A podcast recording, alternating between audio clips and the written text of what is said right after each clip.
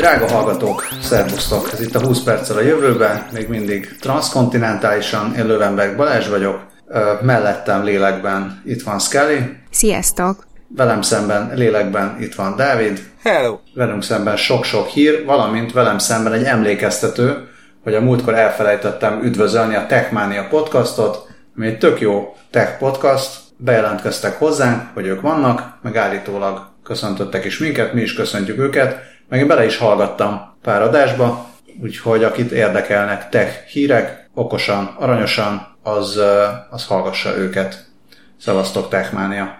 Hello, Techmania! Másik szolgálati közlemény, hogy most egy kicsit, hogy mondjam, ilyen vallási jogilag illegálisan jelentkezem, mert már Jom Kipur van, amikor állítólag, azt nem tudom, hogy podcastot szabad el felvenni, minden esetre képzeljétek el, hogy ilyenkor nem járnak az autók az utcákon, és mindenki bringázik jobbra-balra, hogy akar.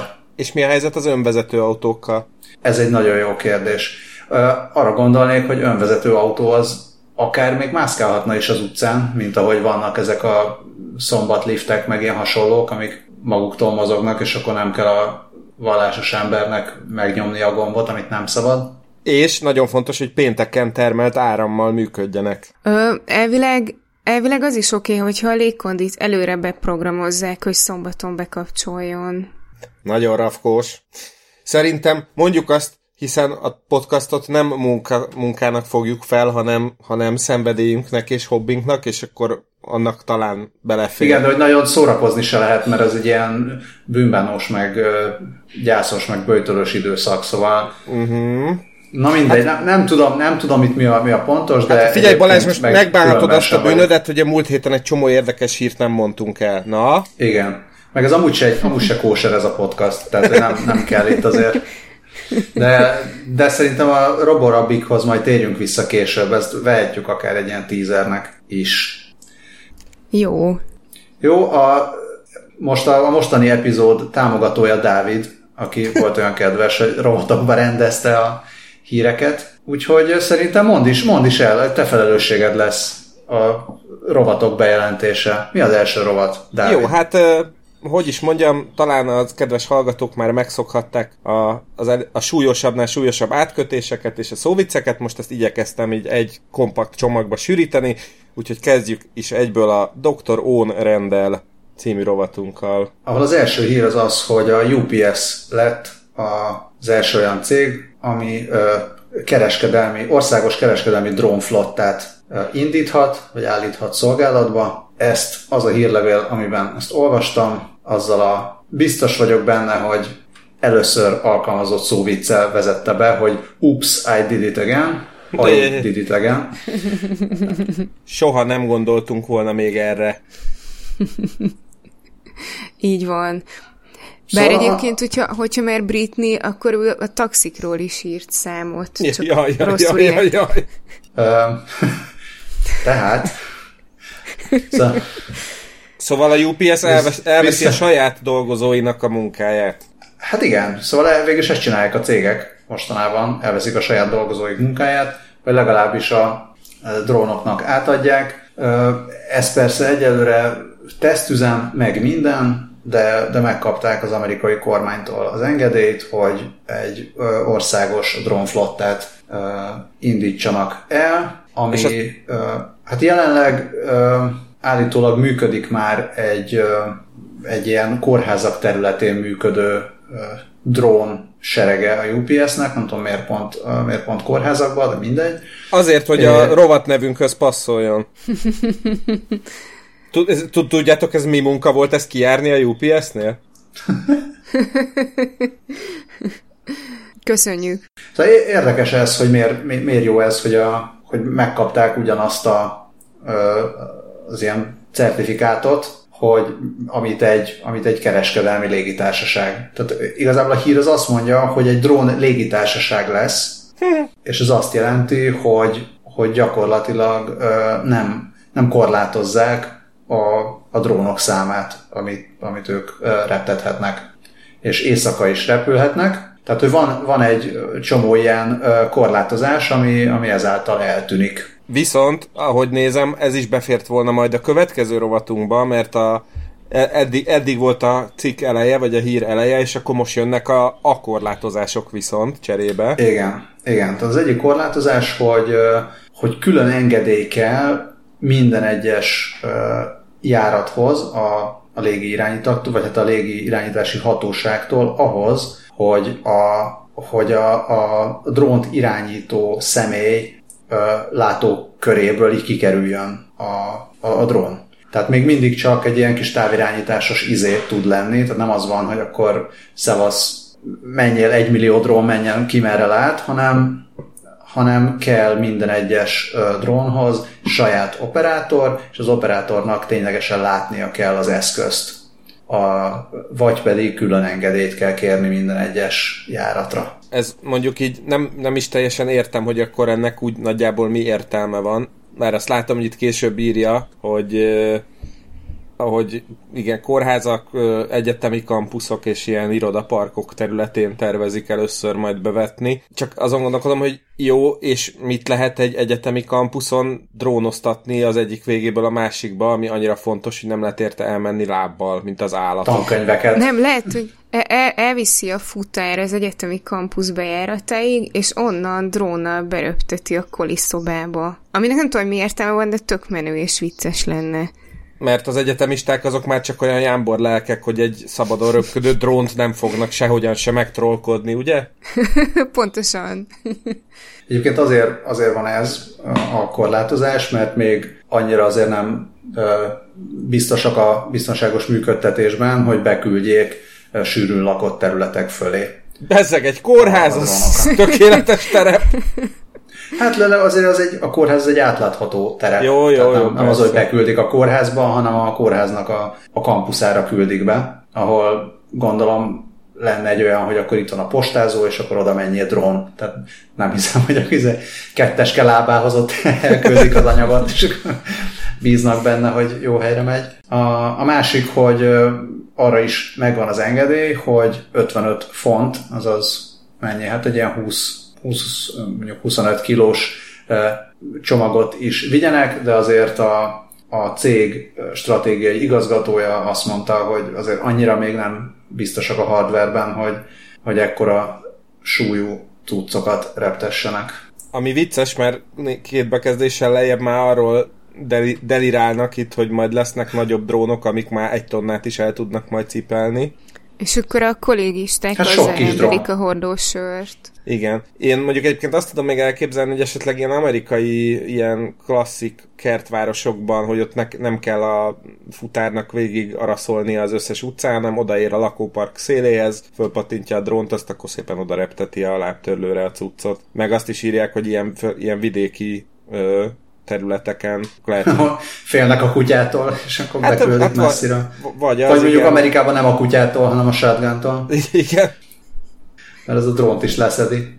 Na, úgyhogy UPS uh, hajrá. Egyébként nem, nem a UPS nagy cég, hanem a Flight Forward nevű leánya a UPS-nek a drón légitársaság nekem eddig a kedvenc szavam ebből az adásból. Akkor tulajdonképpen a drón légitársaság talpra állt. Ó, igen, és egy csodálatos átkötés a következő hírünkhöz, ugyanis abban is talpra állt egy férfi, aki eddig nem tudott járni, mert sérülés miatt lebénult, viszont most kapott egy gondolattal vezérelhető exoskeletont, és már a, már a videót is láttam róla, hogy azzal sétál. Hát még ilyen nagyon kis óvatos lépésekkel, meg, meg lassacskán, de, de hát ahhoz képest, hogy eddig nem tud felállni, most meg gyakorlatilag magától tud elmenni a szoba egyik végéből a másikba, azt gondolom, hogy ez egy hatalmas minőségi változás lehet az ő életében. Igen, igen. Ö, pláne, hogy szegény összesen két évig tanulta, hogy hogyan kell használni ezt az exoskeletont.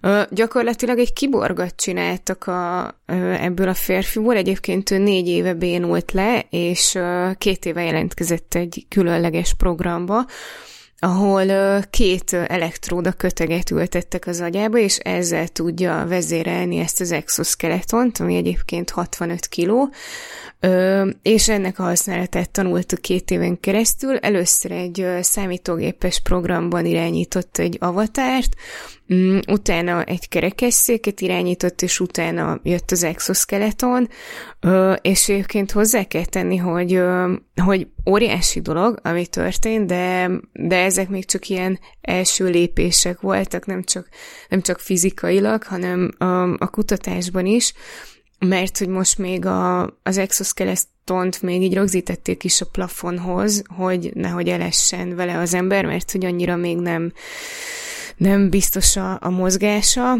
és egyébként az nyilatkozta a férfi, aki részt vett a kísérletben, hogy járni sokkal könnyebb volt megtanulni vele, és a karokat sokkal nehezebb volt mozgatni. A karokat most már az esetek 71, 71 ában sikeresen tudja mozgatni, de még nem elég precízen, azt mondták. Úgyhogy, hát úgyhogy ott tart a dolog, hogy most tesztelték, hogy, hogy helyes ez az alapelv és a, és a működés, tehát ezt meg tudják csinálni, hogy az agyba ültetett elektródákkal vezéreljenek emberek ilyen rendszereket, de hát ezen még így elég sokat dolgozni kell, hogy, hogy tényleg jól használható legyen. Meg hogy a És hát jövőben hát, majd a, akár a Alien királynőt is le tudja vele győzni, mert egyelőre ott még nem tart, tehát nagyon, nagyon impresszív, nagyon jól néz ki, de ezzel azért még nem engednénk oda egy xenomorfhoz. Hát igen, és a Qubit cikkének a végén ott van a lehangoló ö, nyilatkozat egy, ö, egy angol orvostól. Ja, egyébként ez egy francia ö, kutatás volt, a Grenoble Egyetem és egy Clinatek nevű francia cég végezte ezt a kísérletet, ők orvosi fejlesztésekkel foglalkoznak, és akkor egy angol orvos jól megmondta, hogy, hogy ez drága lesz, úgyhogy úgy, úgy se lesz erre pénze senkinek kb. Jó, de ez, külön, ez, ez csak, egy, ez csak a, az ilyen klasszik brit újságírás, hogy minden cikkben szólaltassunk meg valakit, akinek nem volt köze a kutatáshoz, de tud mondani valamit, ami kicsit ilyen, na jó, de azért várjunk csak. Le, lerántott hogy... a földre. Igen, és azért igen. jegyezzük meg a, a szóban forgó orvos nevét, akit Tom Shakespeare-nek hívnak, egy, egyfelől. a nem esélyen. Igen, meg, meg, meg hát igen, szóval azt gondolom, hogy hát ez egy hatalmas nagy mondás volt a részéről, mert most érted, a Tesla is baromi drága volt, amikor először kijött, ma meg már mind, izé, Mindenkinek az van. Hát, Köszönjük a Patreon támogatásokat. Kis, kis, túl, magad. kis túlzással igen, de hogy szóval tényleg, hogyha mondjuk Budapest utcáin körül nézel, akkor nem kell azért annyira figyelned, hogy mondjuk tehát egy órán belül majdnem biztos, hogy látsz legalább egy Teslát, ha nem többet is. Szóval persze, ez most még drága, mert most ez kísérleti technológia, de majd nézzük meg, hogy ez ugyanez mibe fog kerülni mondjuk 5-10 éven belül. Szerintem egészen hamar eljut abba a, arra a szintre, amikor tényleg mondjuk egy, mondjuk azt egy autó árába fog kerülni, és akkor azért az meg már sokkal elérhetőbb lesz, sokkal több meg ember majd számára. leasinges exoskeletont. Igen. Hát előbb lesz vajon használható exoskeleton, vagy előbb lesz teljesen önvezető autó?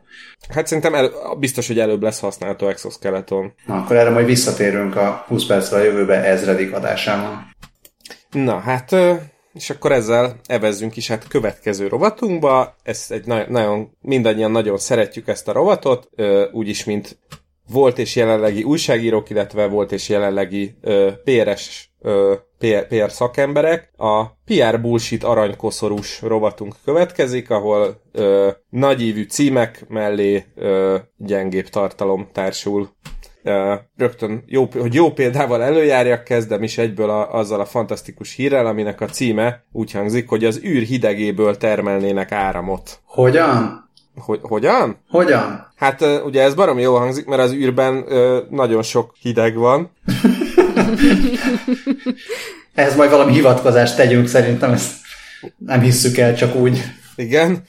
E, nagyon röviden a, az úgynevezett termoelektromos hűtési elvről van szó, a, ami na, vissza, tehát gyorsan mindjárt vissza fogok erre térni. A lényeg az, hogy a University of California Los Angeles uh, mérnökei fejlesztettek ki egy olyan prototípus eszközt, ami gyakorlatilag a, az éjszakai ég hidegéből merít á, e, e, annyi energiát, amivel passzív módon egy ledet működtetni tud, és uh, itt, itt jön be a képbe ez a termoelektromos hűtési elv, aminek az a lényege, hogy uh, az elektromos áram attól jön létre, hogy két felület között hőmérsékleti különbség van. Gyakorlatilag a, ez a technológia arra vagy olyan gyakorlati alkalmazásra ad lehetőséget a későbbiekben, hogy például egy autónak a kipufogója töltse a, az akkumulátort, vagy, vagy mondjuk egy ilyen kemping főző kis gázpalackkal telefont is fel lehessen tölteni, vagy akár olyan ruhákat is létre, lehet, majd létre lehetne hozni ezzel a technológiával, ami a testhőt használja arra, hogy különféle ilyen hordható elektronikus eszközöket ö, üz, ellásson energiával. Viszont ennél a megoldásnál még egy a sugárzá, sugárzó, hát igazából hősugárzás, vagy, vagy nem is tudom, hogy, hogy lehetne a radiative cooling kifejezést fordítani, gyakorlatilag ahogy, ahogy leadja a hőt mondjuk nem tudom egy épületnek a teteje a nyári éjszaka, akkor ezek, ez, ez a felület akár hidegebb is lehet, mint maga a levegő, mert, mert annyi hőt tud kilökni gyorsan így kvázi az űrbe, hogy, hogy nagyon hatékony hűtés jön ott létre. Én már totálisan elvesztettem a fonalat. E, nem tudom, Scully, te, te hol tartasz? Én, én, már jóval még? korábban, én már jóval korábban elvesztettem a fonalat. Tehát gyakorlatilag, gyakorlatilag arról van szó, hogy ahogy egy felület leadja a hőt, és azt nem gátolja semmi, akkor a hő az nagyon hatékonyan eltávozik az adott felületről pestiesen mm-hmm. szólva, és, és akkor ezzel, ezzel a megoldással a jövőben meg még épületeket, épületek hűtését, légkondicionálását is meg lehet majd oldani. Nagyon röviden erről, ennyiről van szó, igazából az, az azért került be ebbe a rovatba, mert tényleg ez a cím, hogy a világűr hidegéből termelnék az energiát, miközben így igazából nem, csak, csak ezzel a furcsa ö, hőelpárolgási módszerrel működtetnének mindenféle dolgokat, és erre létrehoztak egy prototípust, amiben, amin ezt demonstrálni lehet.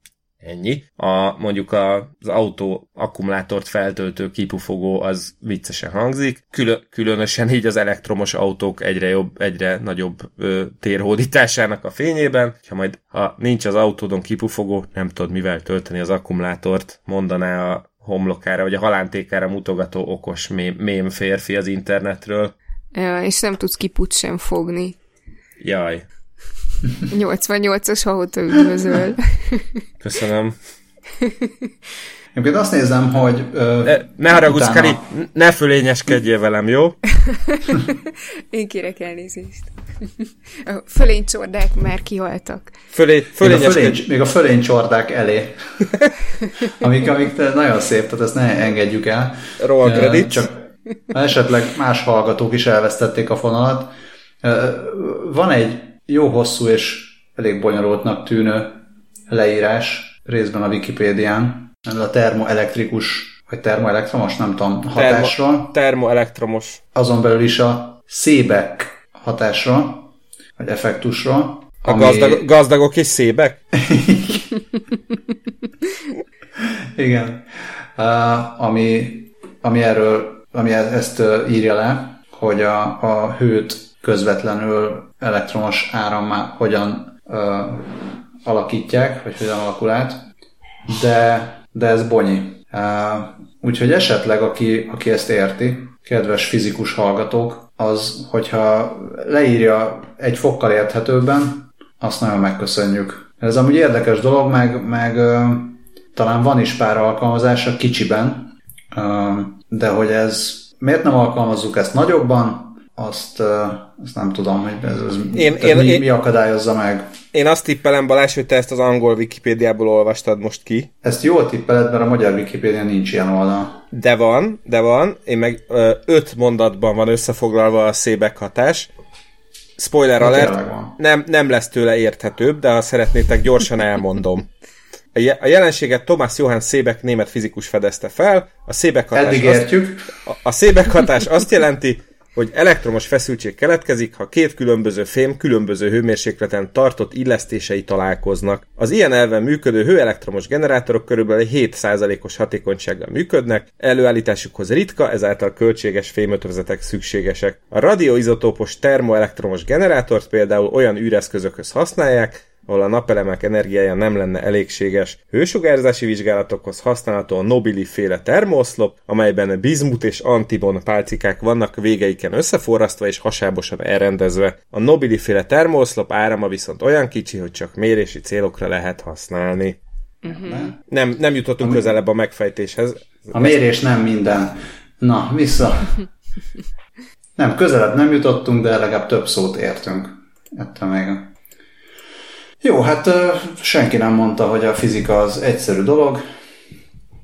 És akkor most egy kicsit mélyebbre is mennénk ez, ez ügyben. A Google ugyanis elérte a kvantum fölényt, ez, ezért mondtam scully az imént, és ezért jöttek létre a fölénycsordák is kvantum fölényen azt értik, hogy olyan számítást végeztek el egy kvantum számítógéppel, amelyre még a legszuperebb hagyományos szuperszámítógépek sem lennének képesek. Ha pedig bebizonyosodik mindez, írja az Index, az a számítástechnika újkorának a hajnalát is jelentheti.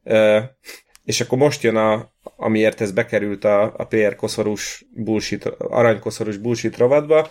A, a hír tehát igen jelentős lenne, de sok benne a bizonytalanság. Talán éppen a Google intézte, hogy rejtélyesen szivárogjon ki a hír a médiába, hogy az még nagyobbat szólhasson. Az biztos, hogy a kvantum fölény olyan mérföldkő lenne a kvantum informatikában, amiért áldázverseny folyik a legnagyobb vállalatok és a csak ezért alakult startupok között.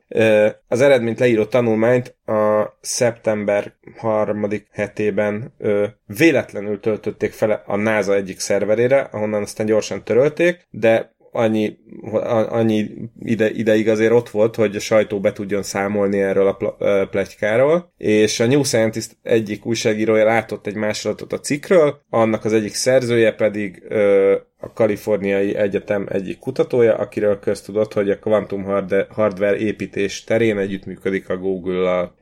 És a tanulmány szerint a Sycamore elnevezésű 54 kubitet tartalmazó kvantum processzor érte el ezt a kvantumfölényt. Azt írják, hogy ez a minden ismert klasszikus algoritmushoz viszonyított drámai gyorsulás a kvantumfölény kísérleti megvalósulását jelenti. Uh, úgyhogy ez így hangzik, és még azt is írják, hogy egy teljesen más módszert használtak, mint az eddig ilyen szuperszámítógépekben, és így, úgy, hogy az ebből az 54 kubit egységből csak 53 működött, 3 perc 20 másodperc alatt tudta megoldani azt a feladatot, ami a világ legerősebb szuperszámítógépének, a Summitnak 10.000 évig tartott volna. Amit direkt, tehát hogy azért ezt a problémát közben olvasom a pár, pár más cikket is, szóval ezt a, ezt a feladatot direkt úgy csinálták meg, hogy tehát kicsit ez ilyen, uh, mondjam, ilyen benchmark feladat, tehát ne, ez nem egy ténylegesen érdekes feladat, vagy nem egy olyan feladat, ami korábban is létezett, hanem egy olyan feladat, amit arra csináltak, hogy ezt jobban meg tudja csinálni ez a, ez a kvantum számítógép, mint egy hagyományos számítógép. Ez csak a lass, lassabban a kvantum fölényekkel. Igen. Uh, hát igen, szóval vagy, vagy megtörtént, vagy nem, va, va, vagy így van, vagy nem. Minden esetre az a tény, hogy így a közelébe vagyunk ennek az izgalmas. És hát valaki, már nem emlékszem, hogy talán a Twitteren írta valaki, hogy, vagy többen is írták, hogy ebben az lesz majd a, a, a, az izgalmas, és most izgalmas alatt egy a kicsit aggasztó, vagy nagyon aggasztót értem, hogy, hogyha ez valóban így van, tehát a Google-nek valóban a birtokában van egy ilyen kvantum számítógép, akkor azzal gyakorlatilag az történik, hogy nem lesz olyan jelszó a világon, amit ne lehetne feltörni. És ez különösen a Google kezében azért olyan eh, véleményes dolog. Aha. Az nem lehet, hogy még így a, a most meg a, az akkor között van egy pici idő, meg sok-sok fejlesztés? Tehát lehet, hogy még... Hát nem tudjuk, hogy most a... nem? Lehet, hogy már, mert mindent széttört a Google? Hát nem kizárt. Hát amennyire homályos ez a hír, hogy most akkor kiszivárgott, nem szivárgott, odarakták, nem rakták, benchmark feladatot oldott meg, vagy nem. Tehát van. De, de hogyha meg, meg, meg hogyha már, le, már így lenne, akkor pont nem akarná a Google kiszivárogtatni, nem? Hát, szerintem miért ne szivár... Tehát most így mit csinálsz ellenük? Hogy akkor nincs? Vagy szóval... Ja, akkor végül is nyugodtan elmenthetem az összes jelszómat a Google-nél, mert ha nincs elmentve, akkor is kiderítik. Hát meg már úgyis tudják. Ja, igaz.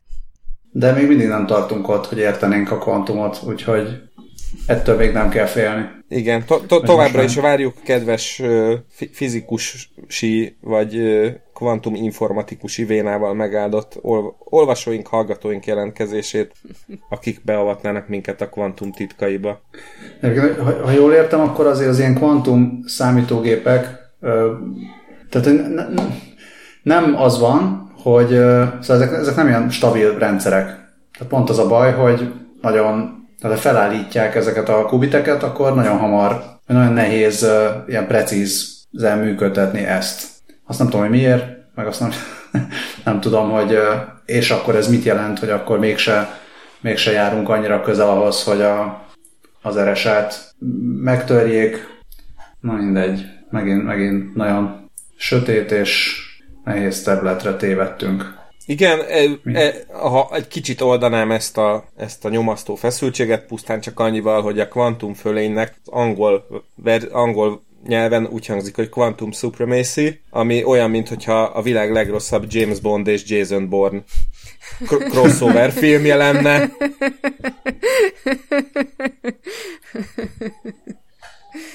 Viszont akkor már jegyzetekbe bedobom azt a cikket, amit pár napja írt John Preskill a Wired-re, aki, aki először leírta ezt a kifejezést, hogy Quantum Supremacy, és hogy miért. Ez pont, Egyben kommentálja is ezt a hírt. Pont, pont most néztem ezt a linket a, a Wired-en.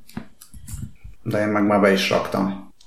Úgyhogy ennyit a kvantumról, közben teknős a falon. Igen, közben szé- itt nem tudom, nálatok ott Tel Avivban mi a helyzet, itt Budapest fölött nagyon drámai félhold látszik épp a felhők között. Itt Ezek is drámai a félhold, csak emellé 20 meg 30 fokok vannak, ami szerintem szerintem igazából van, van akkor a különbség, hogyha most különböző fémeket helyeznénk Tel Aviv és Budapest közé, akkor, akkor tudnánk áramot termelni a szépek hatással. Na, de Na, térjünk rá a, a Holdon lévő teknősökre. Uh, hát egyelőre nincsenek a Holdon teknősök, de ha Kínán múlik, akkor hamarosan lesznek. A hír az az, hogy a, a Kín, Kína uh, idén januárban sikeresen landolt a Chang-e nevű uh, járművével. Ezt, ezt nem, nem tudjuk, hogy hogy kell ezt kiejteni. Chang-e, vagy ne, nem-e. Minden esetre a hold túlsó felére eljuttatták ezt a ö, kis izét, nem tudom mi ez, ilyen jármű, tehát ami le is szállt rendesen, és, és ezen élőlények voltak, egyelőre ö, gyapot, arabidopsis, ami nem tudom micsoda, és, ö, és burgonya magok, valamint ö, muslinca, ö, peték és, ö, és élesztő ezek voltak az élőlények, amik egy ilyen két és fél kilós mini bioszférát képeztek a, a holdra leszállt eszközön, és, és ebből a gyapot állítólag ki is hajtott, kicsírázott. Az Arabidopsis és... egyébként lútfű néven fut. Nagyon jó. És akkor Kína gyakorlatilag holdműves lett? Így van, igen. A holdon a lúd fű nem úszott át, viszont a, a gyapot meg állítólag kihajtott, a, amit uh, egy nagyon szép zöld képpel mutatnak a cikkben, de valójában... A, a legcsodálatosabb kép aláírása a világon. Tessék? A, a világ legcsodálatosabb kép aláírása található alatta. Hát nem tudom, hogy arra gondolsz el, hogy a képforrása a Chungking egyetem, vagy pedig arra, amit akartam is mondani, hogy hát valójában itt nem arról van szó, hogy ezt valaki odament és lefényképezte, vagy akár maga a, az eszköz lefényképezte és elküldte, hanem, hanem, hanem hát ilyen adatelemzés és 3D rekonstrukció segítségével hackelték életre ezt a, ezt a képet. Itt igazából nem, nem annyira tudjuk, csak feltételezzük, hogy tényleg kihajtott, és tényleg a gyapot. Igen, nekem, nekem ezt tetszett benne, hogy a adatelemzés és képfeldolgozáson alapuló 3D rekonstrukció. Igen. Mondja, mondják, mondják ezt egy, tehát... egy kérdésképre egyébként. Ja, de amúgy, hogyha a telefonaddal fotózol valamit, az is, az is képszerkesztés és adatelemzésen alapuló rekonstrukció, nem? Tehát ott se... ez, ez arra is igaz, úgyhogy nem igazán tudjuk, hogy itt most valami nem tudom, rezgéseket alakítottak át, és ebből gondolják azt, hogy itt kihajtott a gyapot, vagy pedig ténylegesen valami képszerű ízét láttak, semmit nem tudunk, el kell hinnünk Kínának. Legalábbis a 2020-as évek elejéig, ugyanis a tervek szerint akkor fog visszatérni a e, most, most a Chang'e 4-es van fönt, vagy azt szállt le a Holdon, és a Chang'e 6-os fog akkor visszatérni mindenféle mintákkal. Fast 9-es, és azt a, de ez, azt nem tudom, hogy mit fogunk meglátni, mert, mert minden, tehát az első uh, ilyen hold éjszaka után már, már mindenki kipusztult, ugyanis uh, semmi nem védte meg őket a akár mínusz 190 fokos hidegtől, ahelyett, hogy mondjuk termeltek volna áramot ezzel a jó kis hideggel. Úgyhogy nagyjá, ez körülbelül egy ilyen 14 és fél földi napnak számít egy, egy, egy hold nap. De, de májusig tartott a, egy ilyen öt hónapos volt ez a, a teljes kísérlet, és azt is elmondták a kutatók, hogy eredetileg egy kis teknős fajt is szerettek volna küldeni, de sajnos túlságosan korlátozott volt a, a terhelhetősége ennek a, a küldetésnek, tehát ennek az eszköznek, amit elküldtek, úgyhogy, úgyhogy sajnos most a, a teknősök azok itthon maradtak. De, de mit gondoltak, hogy mi fog történni a teknőssel, vagy mi, miért akartak? Élőlényt küldeni olyan helyre, ahol nincs oxigén. De van oxigén, tehát a, a, De, ott hogy... belül, tehát ugye ott kialakítanak egy ilyen kis bioszférát, ja, ja, és, ja. és azt mondják, hogy, hogy bár olyan aranyos, tehát így nagyon jó az a, az a mondat, tehát ez egy kicsit ilyen, nem tudom képzelni, ez ilyen kínai, ilyen chan buddhista megfontolások, hogy bár nagyon jelentőség, nagy jelentősége lett volna, hogy, hogy teknőst válasszunk, így mondja.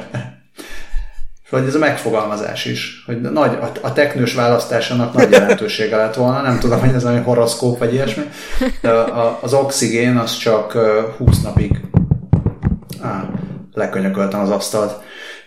Az oxigén az csak 20 napig lett volna elegendő, úgyhogy Úgyhogy gondolom a, a teknősök jóléte miatt nem küldték fel őket, ami nagyon rendes Kínától, én nem gondoltam volna, hogy ö, erre figyelnek. És egy Igen, bocs, akkor ö, végül is hülye kérdés volt az oxigén, akkor inkább beszéljünk arról, hogy miért akarják olyan helyre küldeni, ahol mínusz 190 fok van, és akkor lehet, hogy 20 napig elég lett volna az oxigén, de 14 napon belül megfagytak volna.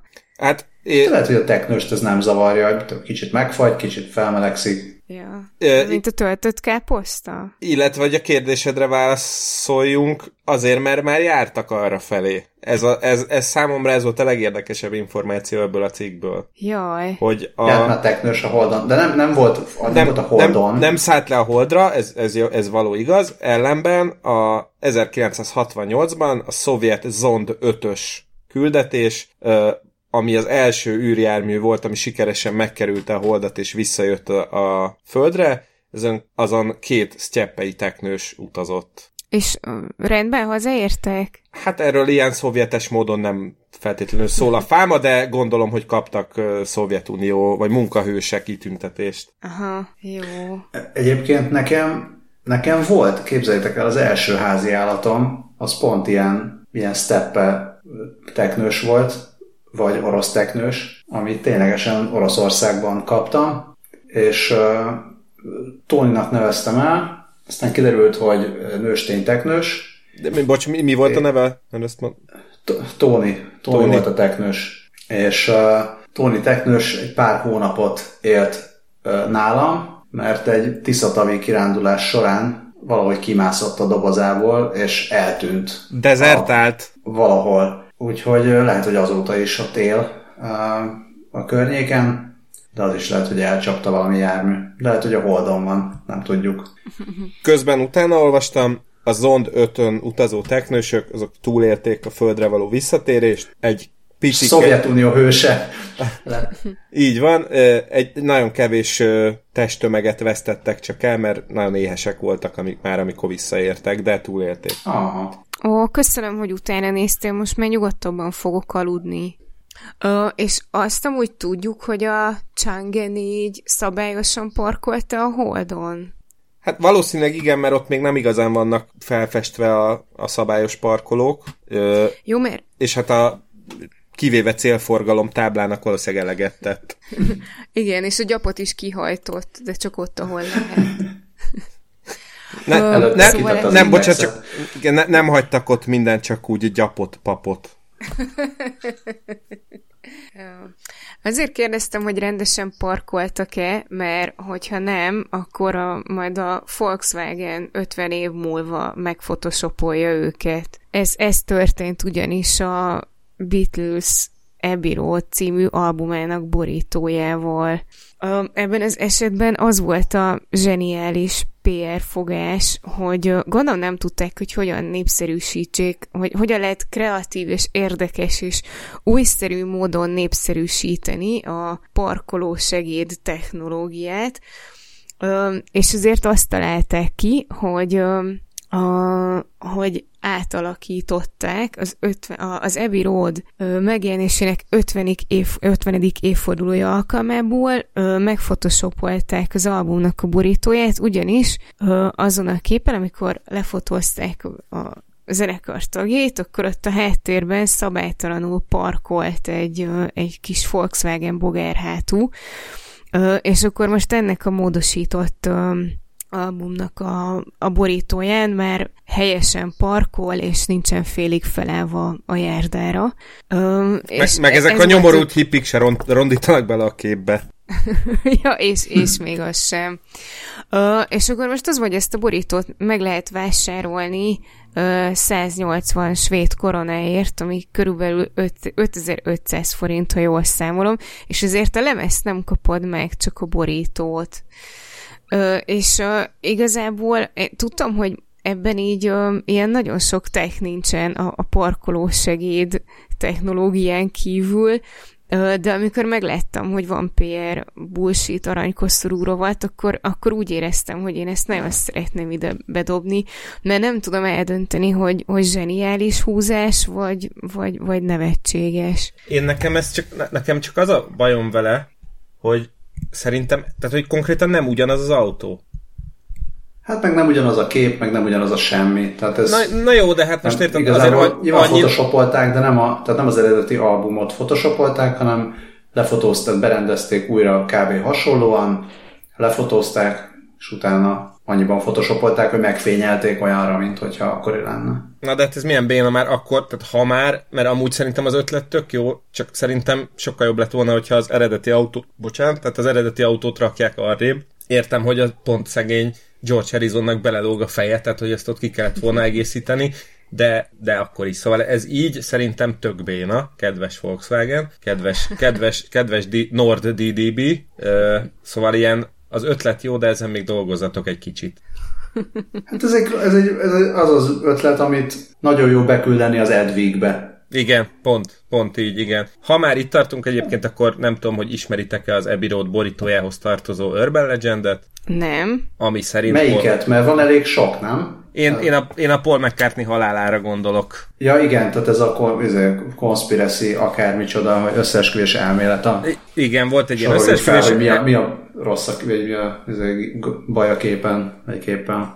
Igen, volt egy ilyen összeesküvés elmélet, ami szerint a McCartney 66-ban meghalt, és egy hasonlással helyettesítették, és ezt ilyen mindenféle, mint ahogy a Tupak is életben van, úgy próbálták így visszafejteni a, a rajongók, hogy ez a, az egész albumborító egy temetési menetet ábrázol valójában, ahol a John Lennon az elején a pap, a Ringo Starr a, a gyászoló ember, Paul McCartney a, a halott, aki onnan lehet tudni, hogy halott, mert mezitláb van, mert az valami, azt hiszem kelt a szokás, hogy úgy temetik el, meg amúgy se ö, úgy lép, mint a többiek, és a George Harrison meg a sírásó a melós ruhában. Azt hittem, hogy ő Jézus Krisztus. Hát az, mm. az, az ilyen nem eldöntött a John Lennon és George Harrison ö, viszonylatában egyébként minél többet nézem a boríton George Harrison-t, annál inkább Christian Bale-t látom a, az arcában. hát én, én meg ahogy most, hogy így felhívtad a figyelmemet rá, nekem most így inkább az lett tiszta, hogy Paul McCartney este nem kapott rétest. Mert hogy ő nem lép egyszerre?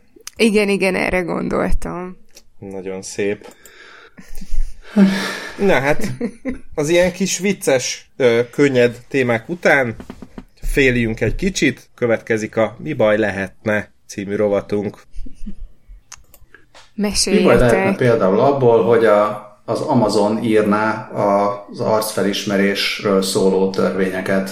Hát, semmi. Semmi. Ugyan, ugyan, semmi ugyan. probléma nincsen ezzel. Hogy is van ez? Mi, mit tett Szóval ez a az de- van- derékkopasz ember? Ö, igen. Az van, hogy a, a, az Amazonnak van egy, ö, vagy hát volt egy ilyen termék bemutató rendezvénye Seattle-ben, és Jeff Bezos úgy mellékesen megjegyezte, hogy a, az ilyen szabályozási ö, kérdésekkel foglalkozó csapatuk egyébként dolgozik ö, azokon a jogszabályokon, amelyek szabályoznák a, az arcfelismerés hogyanját, mikéntjét. Ö, Feltételezzük, hogy az Amazon költ némi pénzt lobbizásra, meg ilyesmire, és Mert nekik a, mert nekik a munkájuk a lobbyjuk. csoport. Mi történt? Nem Ja, hallottam. nem, csak annyit mondtam, hogy mert nekik a munkájuk a lobbyjuk. Ja. Nagyon ö, meggyőző Nagyon jó. egyébként az a mondat, amit ö, Jeff Bezos-tól idéz a Recode, ami szerint ez egy tökéletes példa egy olyan dologra, aminek rengeteg pozitív felhasználási lehetősége van, ezért nem érdemes akadályokat gördíteni elé. Mármint, hogy a gondolom itt arra gondol, hogy, a, hogy a, annak, az, annak vannak óriási pozitív előnyei, hogyha ők írják a saját magukra vonatkozó szabályokat. Na hát. Igen, igen, igen. És a, tehát erre egy aktivista csoport hívta fel a figyelmet, amely ö, szövetségi szinten, az Egyesült Államokban, tehát ilyen állam vagy országos szinten akarja betiltani a, az arcfelismerést. Nyilván nem, nem azt az arcfelismerést, hogy mindenki a saját készülékén mondjuk ezzel állokkolja a telefonját, hanem azt, hogy jársz az utcán, és akkor a lámpaoszlop felismer, és akkor kapod a rád targetált üzeneteket. Nem szeretném, ha minden, Uh, mindenféle jöttment lámpaoszlop felismerne. Igen, ez az érdekes, hogy persze mindenkinek, mindenkinek a Zuckerberg jut eszébe, amikor arról beszélünk, hogy ki a legnagyobb ilyen doktorgenya a, a világon manapság, meg a techben manapság, de, de azért ott van Jeff Bezos, aki a világ leggazdagabb embere. Szerintem a Jeff Bezos És, sokkal ö, nagyobb genya, mint a oké. Zuckerberg, csak ö, a Zuckerberg féle hírek sokkal több figyelmet kapnak, mert több embert érintenek. Igen, én is pont erre gondoltam, Hát, hogy, ö, hogy Zuckerberg érint minket is itt, az Amazon még nem. Hát az Amazon is érint, mert szerintem a, a, az Amazon Web Services, vagy mi az AWS, tehát hogy uh-huh. mégiscsak azon fut a fél internet. Uh-huh. Szóval, szóval szerintem ugyanannyira, ugyanannyira érint minket is az Amazon, meg Ha nem- érint ha nem jobban. abból a szempontból is, hogy ha ja, jobban. hát én, én inkább olyanra gondoltam, hogy, hogy azért itthon nem figyel még mi, mindenkit egy, egy Alexa, vagy egy villanyoszlop, míg Facebook az már mindenkit figyel, így inkább így értettem. Hát ja, de tehát a, a, az Amazon is ugyanúgy, mint ahogy a, mint ahogy a Facebook, ö, már túl nagyra nőtt ahhoz, hogy, ö, hogy nyugodtak legyünk felül, felőlük, és, ö, és nagyon, nagyon kíváncsi vagyok, hogy meddig megy ez, tehát hogy el fogunk-e oda jutni, hogy, hogy ezeket a szé- cégeket szétcsapják kisebbekre, az, az nem ez a hír, meg nem arcfelismerés, hanem, hanem csak egy ilyen általános világuralom és dominancia kérdése, hogy ha beleolvastok, nem tudom, olvastatok-e ilyesmiről, hogy az Amazon hogyan nyírja ki igazából minden iparágban a, a kisebb cégeket. Uh, igen, elég meg... érdekes és elég ijesztő ebbe, ebbe beleásni. Igen, meg arra is érdemes rákeresni, hogy tényleg hányféle cége van az Amazonnak, mert ezt itt mi Európában kevésbé látjuk, de, de hogy Amerikában tényleg lassan már mi, gyakorlatilag majdnem minden ő alájuk kerül, olyan szinten, hogy van, nem tudom, utazási irodájuk, zöldség, gyümölcs, árusít, tehát gyakorlatilag ilyen piac, terek, és, és akkor gyakorlatilag majdnem minden szektor, hát az és, és, és, és minden szektorban, és minden szektorban, ahova beteszi a lábát, ott előbb-utóbb irgalmatlan monopóliumot ér el. Tehát Igen. Nagyon, ez tényleg nagyon durván ijesztő, sokkal inkább az, mint mert a Facebook az, az igazából csak egy mondjam, egy, egy milyen dimenzióba csinálja ezt. Igen, hát, igen. Igen, ezt akartam jó, mondani is, hogy a Facebook egyelőre csak a személyes adatainkon, meg a nem tudom, cica filteres szelfieink fölött uralkodik, az Amazon meg minden egyéb. Bocs, oké, jogos, viszont akkor megvan a megoldás, csak azt kell megverni, amíg az Amazon a social media platformok piacára is belép, és majd elintézik egymást. Hát... Hát... Ö... A, a, le, lehet, hogy ez, ezzel már elkéstek egy kicsit. Bár mondjuk az nagyon vicces lenne, hogyha mondjuk Jeff Bezos egyszer csak elővenné a minden tudó bankszámláját, és azt mondaná, hogy figyelj Zuckerberg, 30 milliárd jó lesz? Ja, vagy, vagy 200. Vagy, a várjál, annyi nincs neki. Hát neki, neki nincs, de a cégének van. Hát jó, mondjuk úgy igen. Hát vagy majd, vagy majd meg kell várni, hogy nem tudom, bemegy Kínába, és akkor majd lefájtolják Kínával, hogy ki a, ki a menő barc felismerő. Hát igen, tétre helyre befutóra. a kínaiak sem mennek a szomszédba egy kis jó arcfelismerésért. Igen, igen, én pont ezt akartam mondani, hogy én tétre helyre befutóra megtenném itt a kínai kormányt győztesnek. A következő hírünk a mi baj lehetne rovatban, ugyanis az, hogy Kínában most már, ha valaki mobiltelefont szeretne vásárolni, illetve mobil előfizetést szeretne vásárolni, akkor ahhoz bizony adnia kell az arcát is. Olyannyira, hogy december 1-től bárki, aki új mobil előfizetést vagy mobilnet előfizetést szeretne, annak szépen beszkenneli az arcát a, az adott a szolgáltató, ahol előfizetni szeretne. Ezt a kínai ipari és információtechnológiai minisztérium jelentette be ö, szeptember 27-én. Ha valaki... Igen, nagyon szép. Ö, ha valakit érdekel, akkor a kínai nyelvű törvényt a jegyzetekben megtalálja. Megnyugtató. Azt, mond, azt mondja a mit, hogy uh, erre azért volt szükség, hogy uh, biztosítsák Na, a... Miért? Ne, meséljük, miért volt erre szükség? Senki, az... nem, senki meg nem tippelni, hogy miért volt erre szükség. Természetesen azért, hogy a kibertérben uh, mozgó és tevékenykedő állampolgárok uh, jogait és érdekeit meg tudják védelmezni, és hogy gátat szabjanak a telefonos és internetes csalásoknak. Ez olyan kedves tőlük.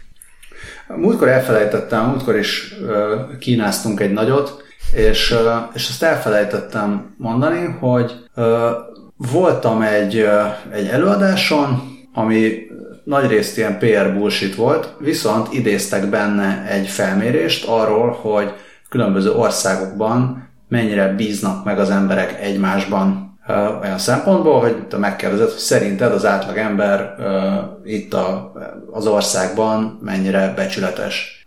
És uh, az úgy nagyjából lejött, hogy igen, az ilyen északi és nyugati országokban jobban bíznak az emberek egymásban, mint mondjuk Afrikában meg Dél-Amerikában, oké. Okay. Viszont, ami teljesen meglepően uh, kiugró volt, hogy Kína mennyire elő van ebben. Tehát Kínában az emberek kétharmada azt gondolja, hogy azért hogy az emberek általában becsületesek, és itt tökre bíznak egymásban. Mondják ezt. Hát azt nem, nem tudjuk, hogy ténylegesen mennyire bíznak, de hogy ez, ez, erről beszéltünk korábban is, hogy, hogy sokkal kevésbé aggódik az átlagember Kínában azon, hogy jaj, a, a kormány hozzáfér az én személyes adataimhoz. Hát meg gondolom ez valamilyen... Mint aggódna nálunk hogy, hogy ez az ilyen általános szabálykövetés miatt is az van, hogy hát persze, hogy bízom a szomszédomban, hiszen ő is ugyanúgy a rendes munkásember, aki ugyanazokat, azok, ugyanazon szabályok Akit szerint felakasztanak, hogyha... Í- így van, aki ugyanazon szabályok szerint éli az életét, mint én, miért ne bíznék meg benne, hiszen, hogyha nem így élné az életét, akkor már elvitték volna egy ilyen... Ö, egy drónnal. Nem, én, én éppen az átnevelő tábornak kerestem valami kellően eufemizált nevet, addig a csapatépítő tőig jutottam, de igen, és akkor még egy picit visszatérve a hírre, hogy nem elég, hogy szépen leszkennelik mindenkinek az arcát, mostantól Kínában tilos lesz a mobil számokat, vagy mobil előfizetéseket átadni másnak. És felhívják arra is az állampolgárok figyelmét, hogy ellenőrizzék le, hogy az ő számuk nem-e véletlenül-e valaki másnak a neve, neve alatt van regisztrálva az ő beleegyezésük nélkül. És mi, mi történik, ha mondjuk valaki odaadja tudom, a gyerekének a régi szimkártyáját, hogy az már nem kell? Hát majd a munkatáborban elmérkedhet azon, hogy vajon ez jó ötlet volt-e. Ja. Viszont ez ez, ez kiváló lehetőségeket nyit, vagy hát így nem tudom, erősítheti a, az illegális szímkártya kereskedési piacot, nem? Ez biztos, hogy élénkíti a bűnözők életét egy kicsit. Hát az ilyen korlátozások általában mindig, mondjuk arra nagyon kíváncsi lennék, hogy Kínában egy ilyen, nem tudom, klónozott szimkártyákkal seftelő arc, az, az így mennyi ideig tud sikeresen elrejtőzni. Szimkártya trükköket folytatni. Szép. Egyébként izgalmasak ezek a kínai történetek, mert ugyanebben a cikkben azt is írják, hogy márciusban uh, kiszivárgott az internetre egy olyan adatbázis, amiben több százmillió uh, privát chatlog szerepelt, ami, ami összesen hat kínai üzenetküldő appból származott, és, és, és ezt így gyakorlatilag bárki elérhette, elérhette az interneten, hát így. Majd rájöhetett, szóval... hogy nem tud vele mit kezdeni. Igen, de majd az vicces lesz, amikor ugyanez megtörténik, nem tudom, 200 millió kínainak a, az arcával is. Oké. Okay. Ki lesz, a, ki lesz az első rasszista poén? Hogy Azt akartam mondani, hogy Balázs, én, jó? Balázs, neked már ezért a nevetésért megajánlom a Death Racist gifet. Azért én, sem én... mondom. Mindenki képzelje ide, hogy mit gondoltunk. Én, én meg már a következő átvezetésen gondolkoztam, és azon gondolkoztam, hogy a paraszt szót az be, be lehet-e valahogy hozni. Hát a paraszt átvezet a földeken. Úgy érzed, hogy egy paraszt... Régebben cim... átvezetett. Egy paraszt szimpatikus hír következik?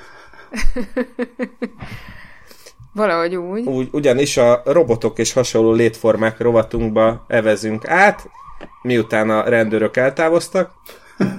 Igen, múltkor az oroszok jöttek értem, most a kínaiak Dávidért. és hát egyből azzal indítunk, hogy valószínűleg a, a true parasztoknak nem lesz annyira szimpatikus, hogy jönnek a robotok és elveszik a munkájukat, ugyanis egy... És pláne hogyha, pláne, hogyha nem húzzák meg rendesen a csavarokat, akkor zörög a paraszt.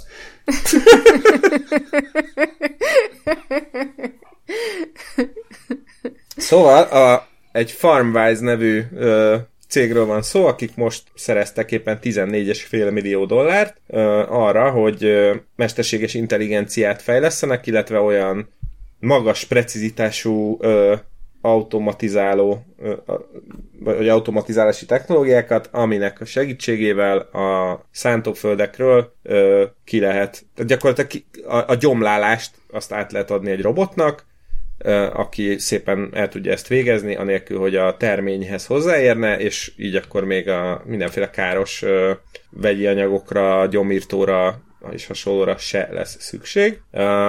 Egyébként ez 2016-ban indult ez a kis cég, az MIT-ról, a Stanfordról és a Columbia Egyetemről csábítottak magukhoz ö, ilyen mezőgazdasági szakembereket és, és AI ö, szakembereket is, ö, és az a céljuk, hogy olyan eszközöket fejlesztenek ki, amelyek ilyen önvezető vagy önjáró módon ö, képesek ellátni a teendőket a, a szántóföldön, hogy ezzel nagyobb hatékonyságot, nagyobb terményhozamot és egészségesebb környezetet érjenek el. Ennyi röviden a, a hír lényege, illetve még azt is hozzáteszik, hogy a mezőgazdászoknak, a gazdálkodóknak globálisan egyre nagyobb szüksége lesz olyan környezetbarát megoldásokra, amikkel a, a különféle organikus termények és termékek iránti keresletet el tudják, ki tudják szolgálni. Ugyanakkor meg, meg is kell felelniük a fenntarthatóságot előíró mindenféle mezőgazdasági gyakorlatoknak és szabályozásoknak, és hát ugye emellé még oda tartozik, hogy az organikus zöldséget és gyümölcsöt azt jóval magasabb áron vagyunk hajlandóak megvenni olyannyira, hogy 2011 és 2016 között a világszerte az organikus mezőgazdaságnak, vagy mezőgazdaság számára kijelölt, vagy azok által, vagy az által használt földterületek méret, mérete 37 millió hektárról 58 millió hektárra növekedett. És a, és a jövőben lesz olyan, hogy nem csak hogy organikus, de mondjuk olyan élelmiszert akarok venni, amihez robot se nyúlt. Hát biztos lesz a biolakto, ö, ovo... Ö, robovegán. És igen, és egyéb vegetáriánus mellé a robovegán, vagy, vagy, vagy ludi, ludita vegán. Vagy hát az... A, a lud, lúdfű ludita. Igen. Vagy hát az lesz az igazi trúkézműves termék. ti is félelmet, vagy ez, ez is onnan jutott eszetekbe, hogy ti is félelmetesnek találtátok a, az illusztrációban szereplő gépet? Tök úgy néz ki, mint hogyha egy tank menne itt a...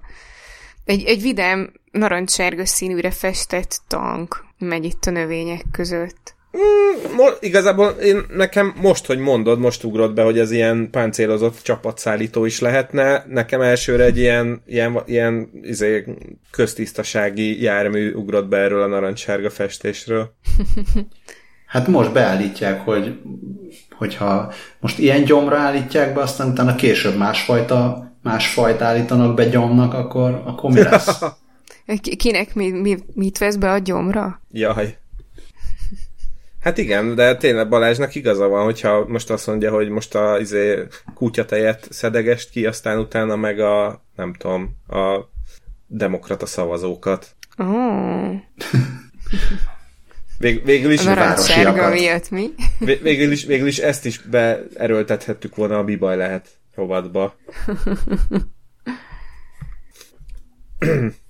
De hát, hát most a robotoknál járunk, és a hasonló létformáknál, és most, hogy már elvettük a földművesek munkáját, most már elvehetjük a polipop, polipok munkáját is.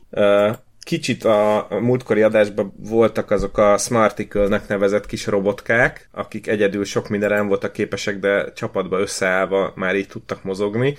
Kicsit ők jutottak eszembe erről a robot polipról is, ami valódi polipok tanulmányozása után jött létre, ilyen uh, rugalmas, hajlékony gumiból van az egész, és a londoni Queen Mary University uh, mérnökei fejlesztették ki. Uh, igazából ez most ebben a formában még sok mindenre nem alkalmas, ilyen aranyosan ott így uh, lötyköli magát a, a kis akváriumában, uh, de az egésznek a lényege egy ilyen... Kicsit új... ilyen csáppornó hangulata van, nem? Tehát egy Hát nem is véletlenül. Kicsit ilyen uh, csápos melbimbóra hajaz.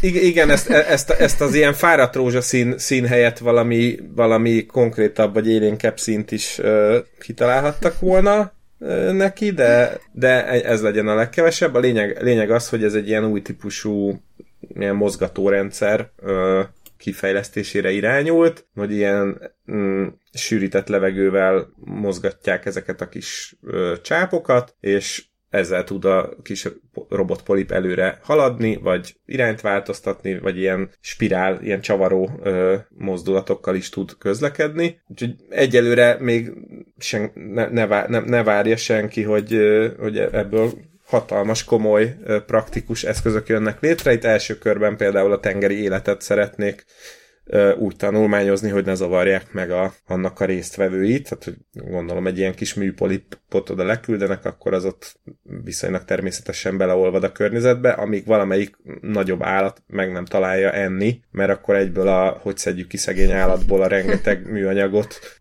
hoz fogunk jutni egy pillanat alatt, de ettől függetlenül robotpolip van, és a robotpolip jó. Akkor ilyen önvédelmi funkciókkal is fel kéne szerelni, hogy meg tudja védeni magát a nagyobb ragadozóktól, és akkor ő lenne a Chap Norris.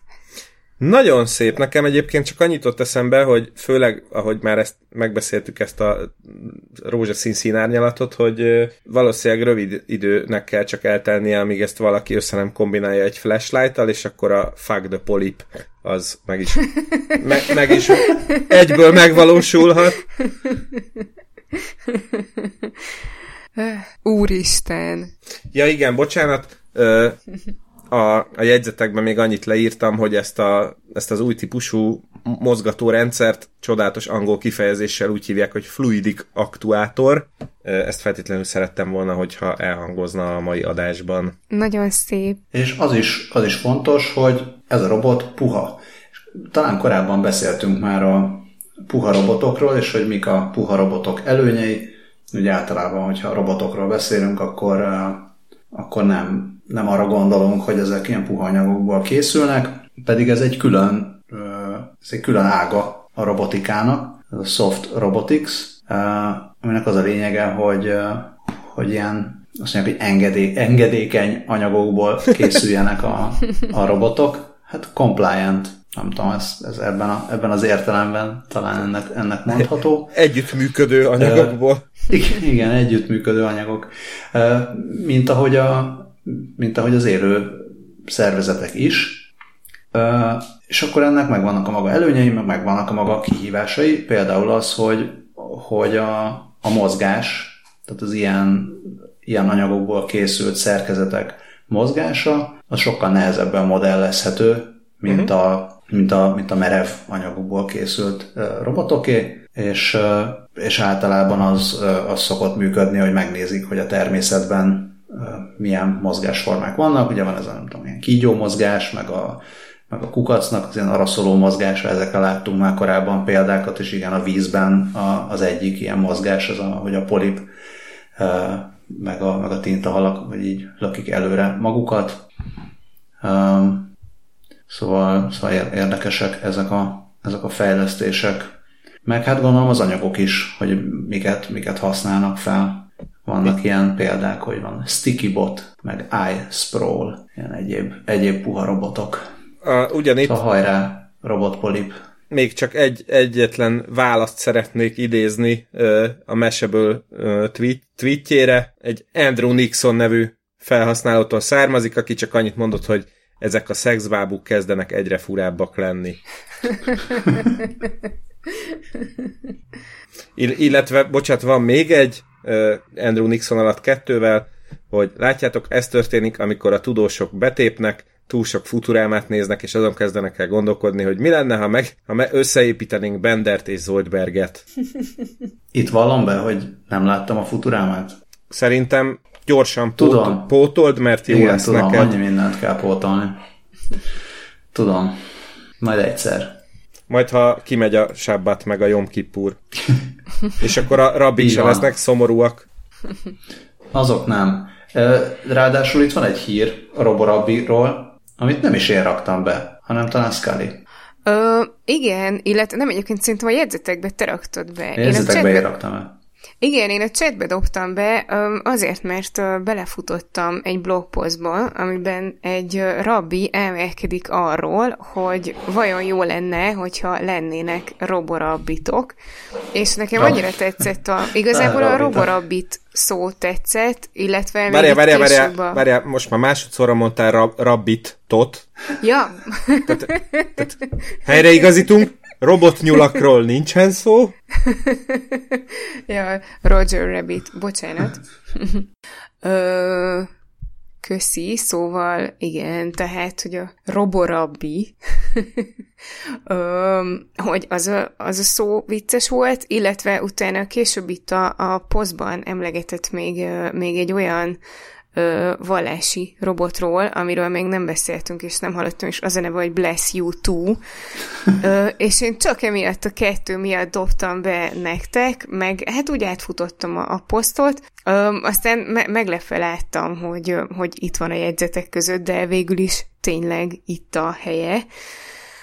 Ö, a, a, azzal kezdi a rabbi T nélkül, a, a posztot, hogy, hogy más vallásokban már vannak ilyen mindenféle robotizált segédek. Például volt Japánban az a buddhista robotpap, vagy nem tudom, volt, ahol robotistenségnek nevezték, és mi is beszéltünk róla a 77. adásunkban, Ö, aztán a német protestáns egyháznál van ez a Bless You To robot, ami áldást oszt, és kérésre, tehát így on-demand áldást oszt.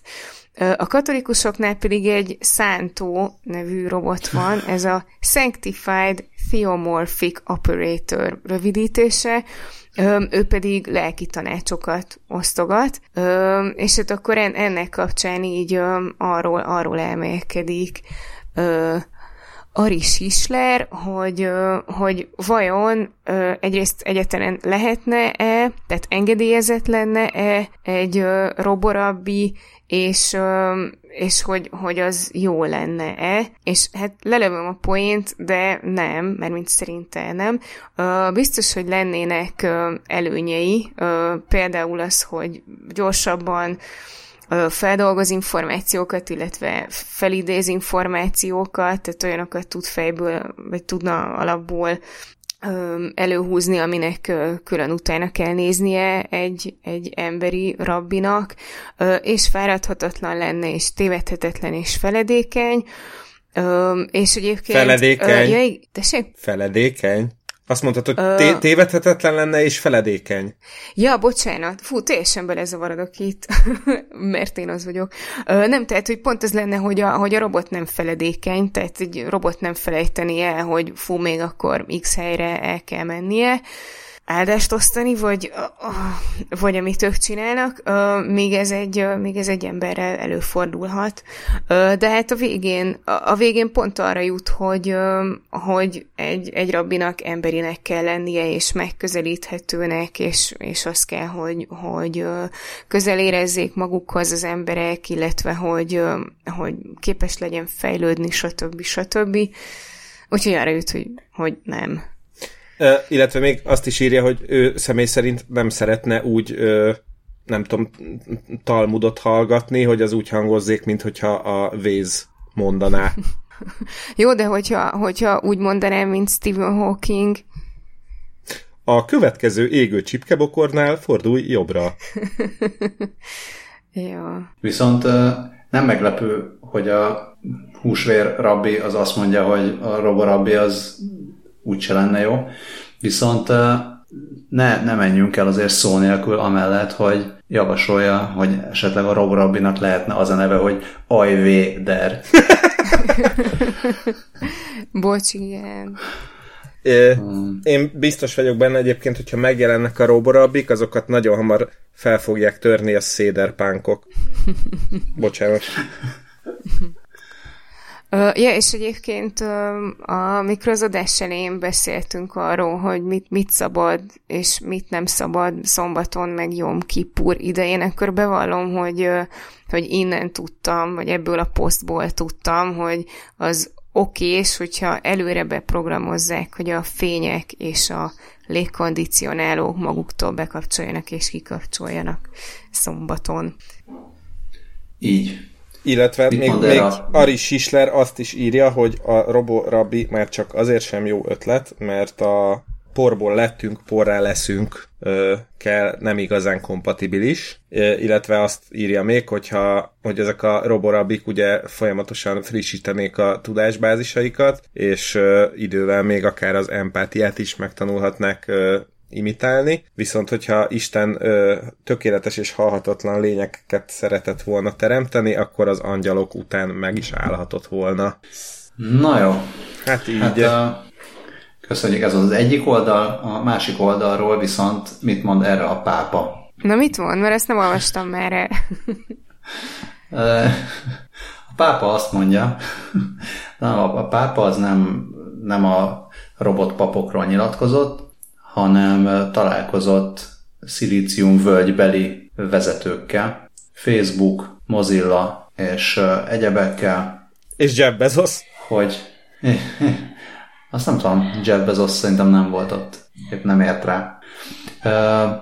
Minden esetre beszélt arról, hogy a technológia fejlődése az, az, az, az hova, hova vezet, tehát egy egyáltalán mi a, mi a katolikus egyház véleménye a technológiai fejlődésről, és azt mondta, hogy nem lenne jó, hogyha a, hogyha a mesterséges intelligencia és más technológiai fejlesztések azok egy újfajta barbársághoz vezetnének, ahol az erő érvényesül a közjó felett.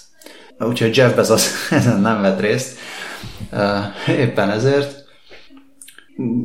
Ennyi, úgyhogy azt is mondta, hogy a, a technológiának is szüksége van arra, hogy elvi és gyakorlati erkölcsi, erkölcsi elvei legyenek, és figyelmeztetett arra, hogy veszélyes lehet, hogyha a mesterséges intelligencia hamis adatokat, meg tendenciózus véleményeket erősít fel, ami megmérgezheti a, a, a vitákat, és, és manipulálhatja emberek millióinak véleményét. Ó, na hát. Hát, a, a, a pápa igen. szerint nem jó dolog emberek millióinak a véleményét befolyásolni?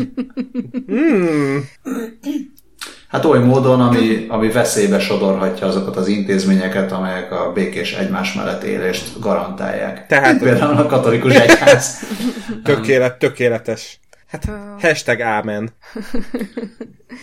Úgyhogy azt mondta a, azt mondták még, ez már, ezt már nem a pápa mondta, hanem más vatikánbeli uh, hivatalos személyek, hogy, uh, hogy elképzelhető, hogy készül majd egy pápai dokumentum a mesterséges intelligenciáról. Hasonlóan ahhoz, a, amit 2015-ben kiadtak, Laudato Si enciklikát a környezetvédelemről és a globális felmelegedésről. Epedve várjuk um, az állásfoglalásukat. Igen. Szóval ezt, ezt hallhattuk a két fő szakértőtől, a pápától és Ari Sisler, uh, rabbi slash publicistától.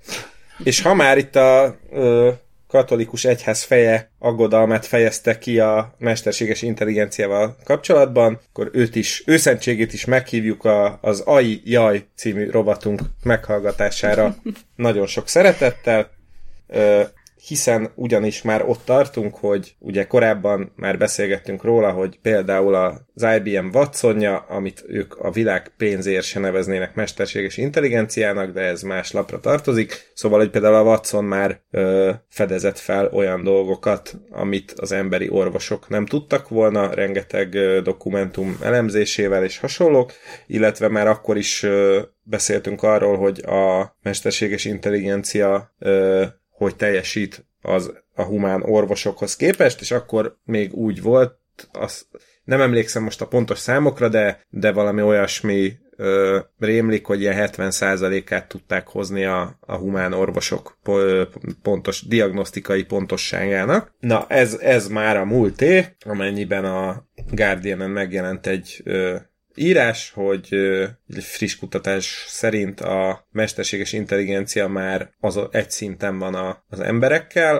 hogyha orvosi diagnózist kell felállítani, méghozzá deep learning algoritmusról van szó, és hát eznek ugye mindenféle óriási előnye lehet, például a nagy, vagy hosszú rendelői sorban állást ez megszüntetheti, mert nagyon fel tudja gyorsítani a, a diagnosztikai folyamatokat, és akkor ezzel több idő jut az orvos-beteg közti interakcióra, illetve akár arra is, hogy személyre szabott terápiák technológiákat hozzanak létre, de azt arra felhívták a figyelmet, hogy ezek a, vagy ez a kutatás, ami szerint már ugye az AI az emberi orvosokkal egy azonos pontossággal tud diagnosztizálni, ezt egy nagyon kis méretű mintán végezték el, és hogy egy, egy, egy, egyébként is egy vékony jég ez, mert ez a terület ez nagyon telítve van, vagy nagyon gyakoriak ezen a területen a, a gyenge minőségű kutatások. Tök érdekes ez a, tök érdekes ez a cikk, hogy azt mondja a főcím, amit te is mondtál, hogy most már a mesterséges intelligencia ugyanolyan jól diagnosztizál, mint az emberek, és akkor elkezded olvasni a cikket, akkor, akkor valahogy nekem inkább az jön le belőle, hogy az jött le a kutatásból, hogy a sok-sok ilyen AI-t felhájpoló uh, hír, amit olvashatunk mostanában, hogy az AI most már jobban diagnosztizál, mint az emberek, az, az fel van fújva. Tehát, hogy az, az egy hype. Aha. Mert hogy, mert hogy megvizsgáltak, tehát 20 ezer kutatást átnézve, kiderült, hogy igazából ebből csak 14 volt az, ami ahol, ahol egyáltalán az adatok minősége megfelelő volt, uh-huh. és ezekből jött le az, hogy nagyjából uh, hasonlóak az eredményei a, a, az AI uh, vagy a deep learning rendszereknek, mint, a, mint, a, mint az ember, mint a szakembereknek. Igen, hogy konkrétan... És utána, utána megszólaltatott, utána megszólaltatott uh, többi kutató is, részben aki, aki részt vett a kutatásban, meg olyan is, aki nem, azt mondják, hogy, hogy, hogy pont a, a hype-ot demonstrálja ez, a, ez az áttekintés, és hogy bár a, a deep learning az egy nagyon hatékony és erőteljes eszköz lehet, meg kell vizsgálni, hogy ténylegesen mit ad hozzá a, a klinikai folyamatokhoz a gyakorlatban. Igen, illetve azt mondja a, egy dr. Rázs Jéna nevű onkológus, hogy aki nem vett részt a kutatásban, hashtag angol száz újságírás, hogy ezek a deep learning rendszerek nagyon fontos szerepeket töltetnek be a, a jövőben, de, de szük, arra van szükség, hogy a való életben teszteljék, és szükség van arra a bizonyos robusztusságra, amiről már mi is beszéltünk korábban, vagyis hogy a külvilág hatásai, behatásaihoz jól tudjon alkalmazkodni egy ilyen rendszer. Ez annyira jó, szerintem ezt ebből vagy lehet, egy ilyen klasszik ilyen Tumblr-t lehetne ebből indítani, hogy, hogy fuck yeah, not involved in the study. Minden egyes alkalommal ezt mondják, hogy ígéretes, de ne feledjük, hogy ugyanakkor tehát mindig. Ne felejtjük, hogy ugyanakkor, és ha már itt tartunk, adjatok pénzt. Ne, adjatok pénzt nekem is. Nekem is, igen. igen. Jaj.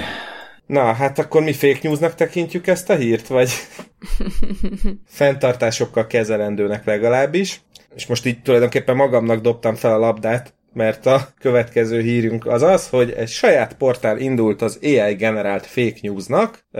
Ez, én imádom a, ezt a hírt, ennél már csak a news, newsyoucan'tuse.com oldalt imádom, ami egy az egybe úgy néz ki, mintha egy újságnak lenne a, a főoldala, hát egy ilyen, nem is portálnak nevezném, mert ez tényleg olyan, mintha egy ilyen nem tudom, New York Times-szerű lapnak lenne az oldala, ahol, ahol mindenféle hírek sorakoznak, még van, van breaking news, 2020-as amerikai elnökválasztás, vannak hot topikok, természetesen Donald Trump, Joe Biden és a többiek, és hát az a lényeg, hogy ezek a hírek, ezek nem léteznek, ezeket egy mesterséges intelligencia írta meg. Ennek az e-, egyik legékesebb példája a az a hír, aminek a, az a címe, hogy bűnösnek vallotta magát egy férfi, aki illegálisan 60 kengurut ölt meg, akik a, akiket a gondjaira bíztak. És uh, itt szerepel egy dátum nélküli rendőrségi fotó is az elkövetőről, akit John McFakesonnak hívnak. Tehát azért en, ennyit uh, megengedtek maguknak a, készítők, illetve hát az oldal jobb oldalán is ott van egy ilyen About blogban, hogy minden, amit itt olvasol, az, azt egy gép generálta, és ez nem igaz. És viszont mindezt úgy, hogy ez emberi szerkesztés nélkül van, és a, a médiumon van egy jó hosszú leírás arról, hogy hogy ez az egész hogy működik, itt ilyen mindenfélét, mindenféle AI-os jóságot felhasználnak, nagyon gyűlölöm a médiumot, mert állandóan rá akar venni, hogy regisztráljak, ezért most itt hír, a hír feldolgozása közben ugrott fel itt az ablak, de szerencsére már tudítottunk rajta, szóval természetes nyelvfeldolgozást és egy bizonyos GPT-2 nevű ö, ilyen architektúrát használ. Most ebben nem mennénk bele, mert ez tényleg nagyon szak és nagyon, ö, nagyon hosszú. Nyelvészek és informatikusok imádni fogják, úgyhogy mindenkinek, akit ezek a területek érdekelnek, érdemes végig tekernie. A médium saját bevallása szerint egyébként egy 19 perc hosszúságú olvasmányról van szó. Érdemes egyébként átolvasgatni a, a hírt, ez a, azt, vagy a, a, a híroldalt, tök érdekes, hogy a, amikor odafigyelve olvasol egy-egy cikket, akkor, akkor tényleg előbb-utóbb feltűnik, hogy, hogy igazából nincs értelme az egésznek. Tehát, hogy igazából az egész cikknek nincs értelme, vagy vannak benne olyan mondatok, amik, amik uh, így, így látványosan, vagy ellentmondásosak, vagy, vagy az elejének nincs köze a végéhez, igen. Tök ügyesen van megírva, viszont az emberek mostanában, emberek, én szóval beleértve magamat is, nem olvasnak odafigyelve, hanem elolvasod a főcímet, oké, okay, átfutod fél perc egy hírre, ennyi, Igen, maximum. Pont, pont és így az... nem jön ki belőle. Igen, pont, hogy, pont ilyen átfutásnál ö, mű, tudnak működni ezek a hírek, amikor nem veszed észre az apró árulkodó jeleket. Hát vagy nem is annyira apró, tehát hogy nem apró árulkodó jel, hanem konkrétan nincs értelme. És az a, az a gáz, hogy kicsit ez a, az ilyen Donald Trump és társai szindróma, hogyha mondjuk odafigyelsz, hogy leírod, hogy ténylegesen mit mondott, akkor az jön kívül, hogy hoppá, ennek nincs értelme. Ennek ellenére mégiscsak van valamiféle hangulata az egésznek, és hogyha hangulata hihetőnek tűnik, meg, meg olyannak tűnik, amit úgy szívesen elfogadsz, akkor, akkor oké, okay, akkor meg van véve, és így nem, nem gondolsz bele abba, hogy valójában ez az ember nem mondott semmit. Ugyanez van ezekkel a cikkekkel is. Igen, igen. Van, van, ami, van, ami jobban működik, van, ami kevésbé. Mm, nekem az sokkal jobban feltűnik, amikor az ellentéte van, amikor valamiről azt hiszem, hogy hírcsárda, és rájövök, hogy ja nem, ez tényleg megtörtént. Na, hát szóval nem minden hír, aminek portája van. Mondhatnánk erre. Mire célzol? Nagyon szép, köszönöm következő rovatunkra célzok, amit a Mossad támogatásával című rovatnak neveztem el, és egyből Balázs érkezik is egy, egy hadi technológiai újdonsággal.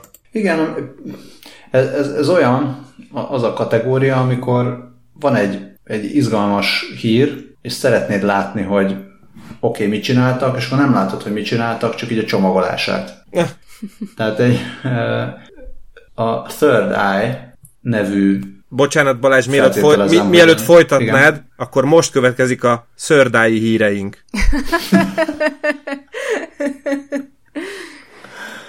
Egészen csodálatos. Az első Third hír, gondolom, mit csinálhat ez a cég, hogy fegyvereket csinál, vagy ilyen célzóberendezéseket? Minden esetre egy AR ö, okos szemüveget ö, gyártott, ami kifejezetten arra szolgál, hogy a katonák jobban tudjanak célozni. Bocsánat, mielőtt szegény Zsuki az adás... Nem katonák? Nem az célozni? Jézusom. Nem, nem. Nem hogy, okos szemüveg? Hogy csináltam? Nem, nem okos szemüveg, hanem ez egy célkereszt. Vagy célzó berendezés. Oké. Okay. Szemüvegről Smart nincs szó. Class. Jaj, bo- igen, bocsánat, elnézést megkövettem magam, jogos, mert én a címig jutottam csak, de vissza, vissza, vissza vonom, amit mondtam, mert valóban szemüvegről van szó, elnézést, bocsánat. Szóval az okos szemüveg az a, a egy ilyen heads-up display szerkezettel működik együtt, és akkor ez a, ennek az a neve, ennek, az, ennek a rendszernek, Nagyon hogy process, van. Processor Aided Weapon Sight, és ez, a, ez az okos célkereszt, uh-huh. feltételezem, tehát ez a rendszer az okos célkereszt, ami a az angol rövidítésben pose, mi szerint mancsok, ami így sokkal cukibb, tehát egy av felkiáltással búcsúzhatsz el az életettől, amikor ezzel megkapod a headshotot.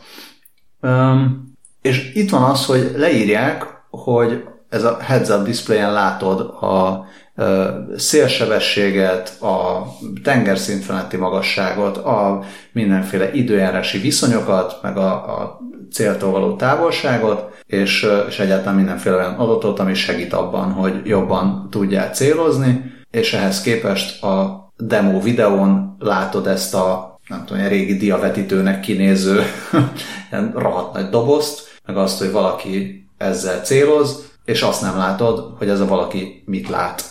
Tehát nem látod ezt a Terminator per Predator per egyéb nézetet. ilyen first person nézetet, amit pedig szerintem illene berakni egy ilyen demo videóba. Különben nem ér a nevem.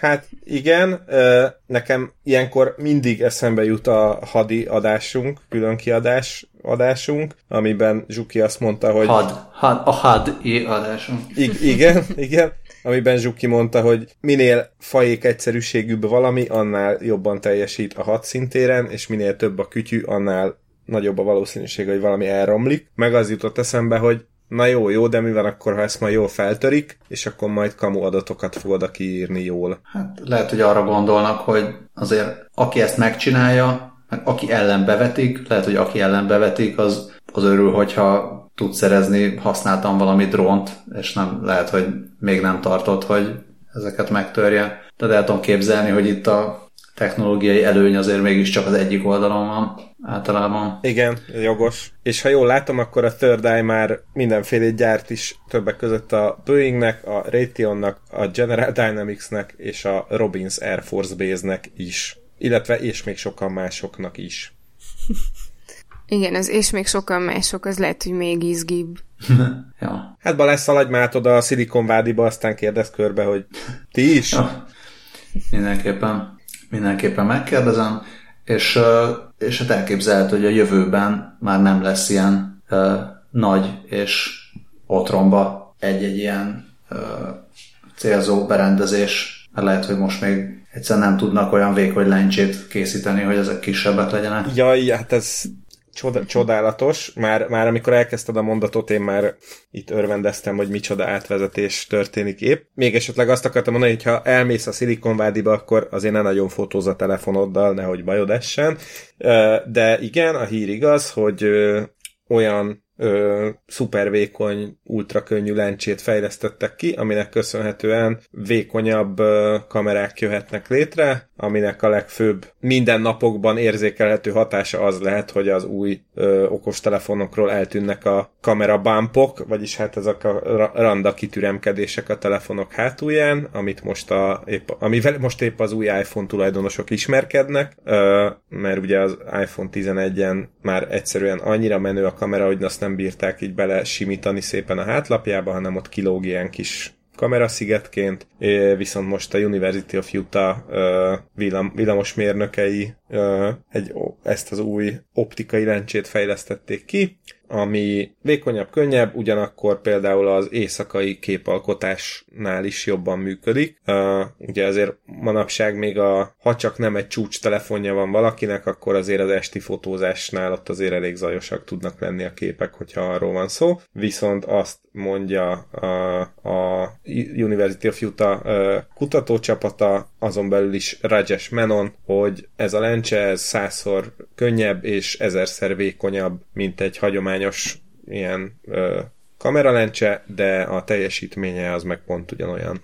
Ami tök érdekes, mert azt gondolná az ember, hogy, hogy azért egy lencse, tehát hogy itt a, vannak a fizikának határai, tehát hogy bizonyos Ö, valami... fókusz nem tudsz, nem tudsz elérni, bizonyos méret alatt. Igen, viszont itt jön be a, az új megoldás a képbe, mert hogy ugye a hagyományos lencséknél a lencse görbülete oldja meg, hogy a fény az megfelelően fókuszálódjon, viszont ez a lencse lapos, tehát felmerül a kérdés, hogy akkor mi fókuszálja benne a fényt. A válasz pedig az, hogy, hogy ilyen kis mikrostruktúrák vannak a, a lencse szerkezetén belül, amik a megfelelő irányba terelik a fényt. Tehát itt, ha jól értem, mert persze itt, megint csak itt nincsenek, vagy nincs túl sok részlet benne, de egy picit mintha úgy működne, kicsiben, mint ugye hallottuk, hogy most a ilyen teleszkóp rendszereket alakítanak ki a, a, a Földön. Tehát a, ez nagyban is, nagyban is igaz. Tehát amikor nézed a, nem tudom,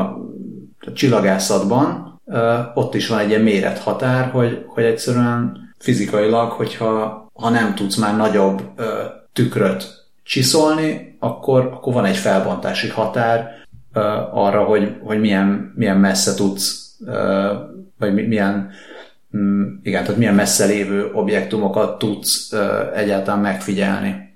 És ezt úgy oldják fel, hogy, hogy nem, nem egyre nagyobb teleszkópokat csinálnak, hanem több teleszkópot helyeznek el a Földön, és utána szoftverbe oldják meg, szoftveresen oldják meg algoritmusokkal a képalkotást. És ha jól értem, ez ugyanezt csinálja piciben, hogy nem a lencsét próbálják meg kicsinyíteni, hanem, ö, hanem a, úgy alakítják ki a, ezt a, ezeket a mikrostruktúrákat, hogy igazából majdnem, hogy ilyen pixelenként ö, hozzák be a fényt, vagy hát ilyen kis egységekként hozzák be a fényt, és akkor majd belül szoftveresen összerakják a, a képet. Igen, igen, e- ezt, ezt úgy mondja el Rajesh Menon, hogy ezek a kis mikrostruktúrák nem, nem picike lencsék, külön-külön, viszont együtt egy nagy lencseként működnek. És akkor arról persze a, a telefon, a, a telefonnál nem csak tehát nem csak egyféle dolgot kell, hogy tudjon a, a, az optika, szóval nem, nem tudom, hogy ez teljesen ki tudja ezt váltani, mert nem értek a fotózáshoz sem, meg a optikához sem. Aki ért hozzá, az majd írja meg, hogy ezzel meg tudnak-e ilyeneket is oldani, hogy tehát például makróba jó legyen, meg messzire is jó legyen, de Én... éjszaka is jó legyen, de stb. Mivel ez lapos cucc, tehát hogy ugye nincsen benne görbület, én azt tudom elképzelni, hogy, hogy esetleg úgy tudják ezt megoldani, nem tudom, mondjuk például mikor láttatok utoljára uh, Forma egy közvetítés, de ott, ott úgy van megoldva az autókra helyezett kameráknál, ugye hát mennek körbe baromi gyorsan, és akkor, hogyha nem tudom, mondjuk ha esik az eső, és ott ráesik a kamerára a, a víz, vagy, vagy egy bogárot szétkenődik rajta, azt ott nem lehet menet közben letörölni, és ezt úgy oldják meg, hogy, hogy ezt a műanyag borítást, ami ott van a kamera előtt, így szépen forgatja egy ilyen kis mechanika. Tehát én úgy tudom elképzelni a jövő telefonjaiban ezt a megoldást, hogy mondjuk van egy makrolencséd, meg egy nem tudom, egy nagy látószögű lencséd, és hogyha egyik módról a másikra váltasz, akkor ez a kis lapos lencse ott szépen kicsúszik a helyéről, és akkor a helyére csúszik az, amit éppen használni akarsz. Azt mondja még egyébként Rajesh Menon, hogy ez az új fejlesztés, ez még azzal az előnyel is jár, hogy olcsóbb lesz ezeknek a gyártása, mivel hogy nem üvegből készülnek, hanem műanyagból. Én meg csak annyit tudok hozzátenni, hogyha az egyik nagy fényképezőgépgyártó megvenni a technológiát, meg a szakembereket, akkor Menon a Canonnak dolgozna. De a Nikonnak is dolgozhatna végül is, de tény, tény, tény, hogy, tény hogy a Menonnal jobban kijön. És hogyha ö, csináltunk a szép új ö, könnyű lencsés telefonunkkal egy képet, akkor akkor azt akár most már sima szövegként is elküldhetjük az ismerőseinknek. Ugyanis egy Neil Agarwal nevű ö, saját bevallása szerint kreatív kóder dolgozott ki egy módszert, ö, ami gyakor, gyakorlatilag a HTML5 és a CSS-nek egy kis varázslásával érhető el. Gyakorlatilag az a lényeg, hogy látsz egy teljesen hétköznapi szöveget, ami, ami, ami nincsen semmi különös, fehér háttéren fe, ö, fekete betűk, viszont ha kijelölöd a szöveget, akkor nem, nem, egy, nem, nem inverzbe fogod ugyanazt látni egy ilyen fekete kijelöléssel, hanem akkor egy, egy kép jelenik meg ö, a szöveg helyén. Itt a mm, Boeing Boeingon látható GIF-ben például egy klasszik lorem ipsumot jelölnek ki, és akkor a Mona Lisa-nak egy ilyen meglehetősen pixeles változata jelenik meg a, a szöveg helyén. Tehát gyakorlatilag ugye az történik, hogy a, amikor kijelölöd, akkor, és Neil Agarwal ennyit csinált, hogy amikor kijelölöd a szöveget, akkor nem a fekete háttéren fehér betűt tölti be, hanem a megfelelő színű pixelt, és akkor ebből áll össze ez a kép. Uh, hát ez, ez ennyit tud ez a hír, ennél nem többet, de gondoltam bedobom ide, mert egyrészt szerintem tök érdekes, meg, meg jó pofa, uh, és hát nagyon kíváncsi vagyok, hogy ezt mire lehet, vagy hogyan lehet még így a gyakorlatban felhasználni. Illetve, hogy Balázsért megjöttek a rendőrök. Vagy nem, ez, ez nem nálam Nem, van. akkor Scully Nem, És ha nem nálam, akkor scully van. Nem van. Értem, jöttek. Uh, Érted, még nem jöttek úgyse. na hát, hogy, na hát úgyhogy így. Ez egy ilyen kis színes cukiság a végére. Igen, szerintem még... ez ilyen, kis, kis ötletesség arra, hogy szerintem akár nem tudom, ilyen weboldalon, vagy kreatív önéletrajzot lehet így csinálni, hogy belerakjál ilyen kis easter egget. Aranyos. Igen. Ö, és ha már, akkor még egy kis színes a végére, ö, mert ez pont kimaradt már a múltkori adásunkból, viszont azóta ö, múlt héten megtörtént, ami eb, a, ebben a kategóriában szerintem az év egyik legfontosabb híre, ami annyi, hogy elindult a Netflix magyarul, ami azt jelenti, hogy egyrészt a, a felület nyelvét is lehet magyarra állítani, illetve most már egyre több filmhez és sorozathoz lesz elérhető magyar szinkron és felirat, sőt, évvége előtt már 50 magyar film is felkerül majd a Netflix kínálatába. Ezt gondoltam, még így elmondom ide a végére érdekességnek. Szerintem még azt is, Szerintem még azt is fogod említeni, hogy azt is jelenti, hogy a bolygó neve Facebook oldalon a Netflixes címek is mehetnek. Hát nagyon reméljük, hogy a bolygó neve szerkesztői is hallgatják az adást, és veszik a lapot. Mert már voltak, um, csak azért. Tehát igen. Erről jutott veszem, hogy én, én onnan értesültem ja. erről. Jó, akkor arról én lemaradtam. Én onnan értesültem, hogy a Netflixes családom szólt, hogy, hogy bocs, egy kicsit átáll, vagy lehet, hogy, hogy necces lesz, mert átállítjuk magyarra, és akkor eltűnik néhány tartalom, vagy elég sok, de nyugi majd visszaállítjuk mindjárt, csak kipróbáljuk. Na, hát. Mert hogy egy ilyen, ilyen, ilyen hátulütője is van ezek szerint elvileg, hogyha eltétod magyarra, akkor amihez nincs magyar felirat meg szinkron, akkor ez, azt nem látod. Uh, igen, ez így van. Uh, igazából ezt a, azt hiszem, hogy a Birkás Peti írta meg a 24-es cikkben, hogy viszont aki nem tud angolul, és ne, nem is érdekli, vagy hát ennek következtében... nem tudok angol, és nem is érdekel. Ne, nem, hát, hogy valaki, valaki nem tud angolul, akkor nyilván nem fog se a eredeti angol nyelvű se angol feliratos cuccokat nézegetni, és akkor ennyiben neki tökéletesen megfelelő az, hogyha csak a magyar nyelven elérhető kínálat jön fel, de egyébként jogos, hogyha valaki szereti a magyar felületeket, zárójelbe jegyze meg, nem, nem tudom, hogy valaki miért szereti a magyar felületeket egy számítógépen, de de hogy, és az is szeretné mondjuk az angol nyelvű dolgokat elérni, akkor jó lenne, ha erre lenne mondjuk egy kapcsoló, vagy egy valamiféle beállítási lehetőség. Netflixen chill, az hogy van magyarul? Én is épp ezen gondolkodom. Netflix a kedves csilla. hallgatók. a Netflixes csilla. A Netflixes csilla, a Netflixes igen. csillával. Jó, hát még a hallgatóktól várunk szerintem további ötleteket erre. Addig Bányászoknak Netflix and chille. Szóval addig is semmi. Bármi, bármi ez ehhez hasonló, ennél rosszabb és ennél jobb is jöhet. Nagyon szépen köszönjük a hallgatásokat, kommenteket, e-maileket, és természetesen a Patreótáknak a Patreon támogatásokat. További kellemes hetet, napot, estét, szervusztok! Sziasztok! Hello!